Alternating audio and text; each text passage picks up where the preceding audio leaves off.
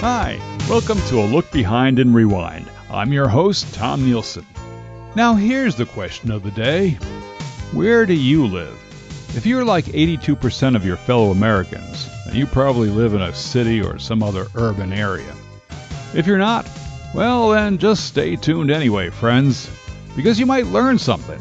So get out your blue books and your marble composition pads and hunker down for some heavy duty classwork.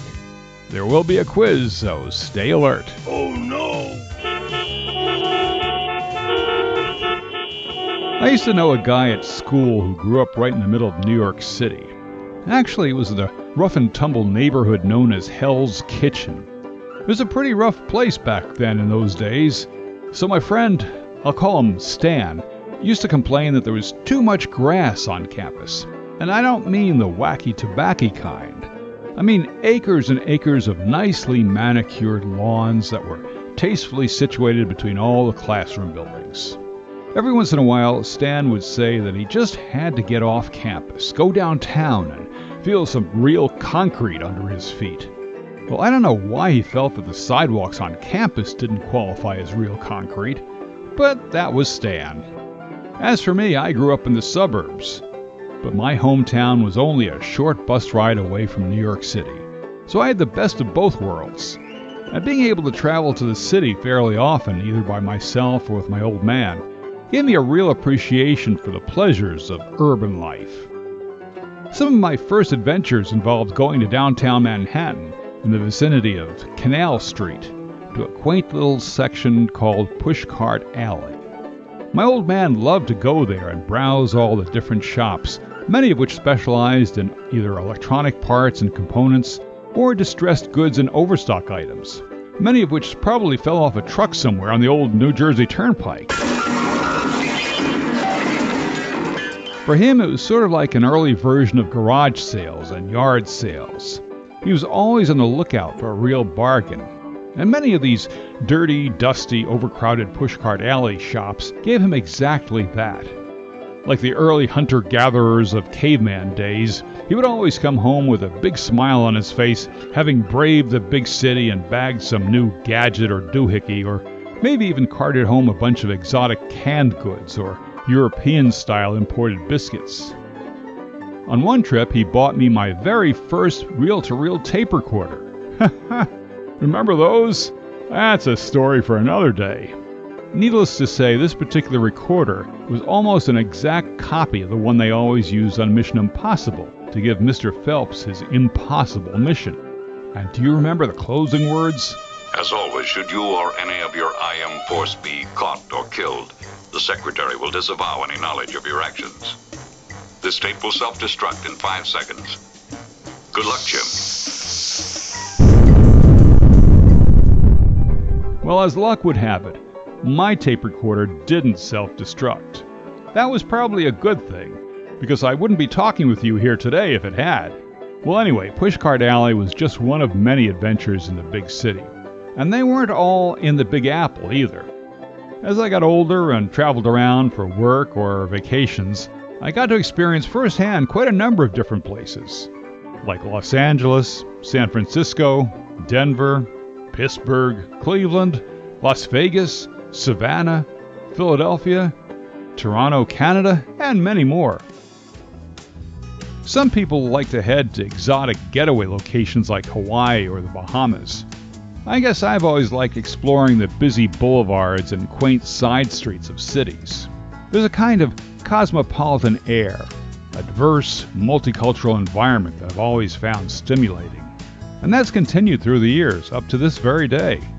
In fact, just recently, I had the pleasure of rediscovering the scenic main drag of Hoboken, New Jersey. Who needs to visit the Upper East Side of Manhattan?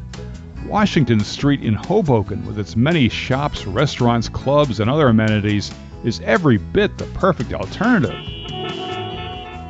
And when it comes to New England, Boston is one of my favorite tourist destinations. My first experience there was years ago when the old man, my Aunt Mary, and I went out to visit my cousin at MIT.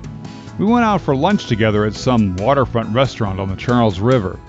The meal was so enormous that when it came time for dessert, I didn't even have enough room left for their famous Boston cream puff. Boy, was I bummed. It's the first time in my life that I couldn't finish dessert. Aww. Years later, I returned to Boston on another getaway. This time we stayed at a bed and breakfast in the Back Bay district. It's an elegant brownstone four floor walk up, and we were on the top floor. But more about that later. Like most visitors, we did all the touristy things, like checking out the old ships in Boston Harbor, including the one where they staged the Boston Tea Party, seeing the grave of Benjamin Franklin's family in the burying grounds on Tremont Street, going to the North End to sample pizza and cannolis, and check out the Paul Revere house.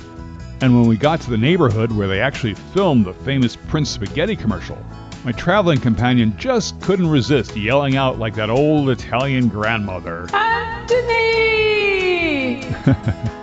to our great disappointment, little Anthony didn't come running to answer our call. Eh, it must not have been Wednesday Prince Spaghetti Day. Either that or he wasn't hungry.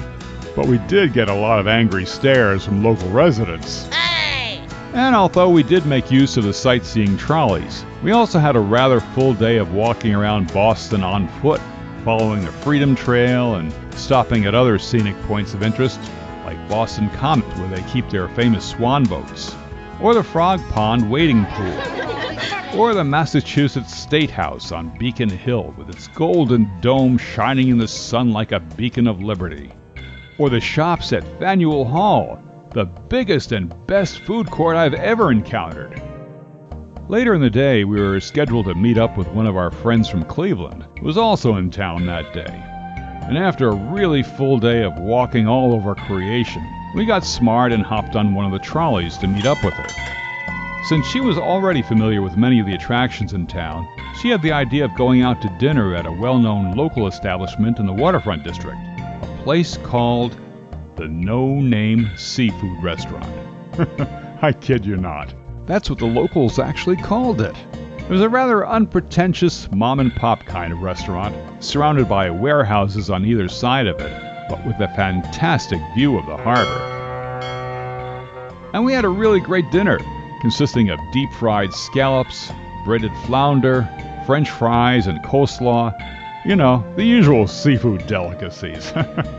well, as the evening wore on, we finally decided to call it a night and go our separate ways. My companion and I were all set to head home to the back bay, but that's when we had a shocking moment of reckoning. Now, I should explain. This all took place over 30 years ago, back when Boston hadn't yet become the big tourist spot that it is today. So the waterfront district hadn't yet been taken over by fancy restaurants and nightclubs. In those days, it was still mostly warehouses, docks, and other buildings used by fishing fleets and other industrial businesses. And like any other warehouse district, it wasn't very well lit at night. And worst of all, public transit was virtually non existent. The tourist trolleys had stopped running by that hour, and we were forced to walk all the way, dragging ourselves through the streets of downtown Boston to our accommodations in the back bay, and doing it all on foot. After we'd already had a full day of walking everywhere in town. Well, we finally arrived back at our brownstone, totally exhausted with our feet feeling like they were literally on fire. I never realized just how out of shape I was until that very moment, when reality set in. We still had four flights of stairs to climb to get to our room. And so we began our grueling climb to the top of Mount Everest, one step at a time. But I have to tell you, after all that walking, by the time we reached the fourth floor, I was literally crawling on my hands and knees. We opened the door to our suite and then simply collapsed on the sofa. So, my friends, when it comes to having the feel of real concrete beneath your feet, there is such a thing as having too much of a good thing. Unless, of course, you're a regular at the Boston Marathon. In that case, just keep walking, and walking, and walking, and walking, and walking, and walking. You've been listening to A Look Behind and Rewind. I'm Tom Nielson. See you next time. Hi, this is Tom Nielson. If you enjoyed this podcast, you're invited to hear more of our episodes at A Look Behind and Rewind. And feel free to share our link with friends, family, and others, as well as following us on Buzzsprout.com, Apple, Pandora, or wherever you get your podcasts.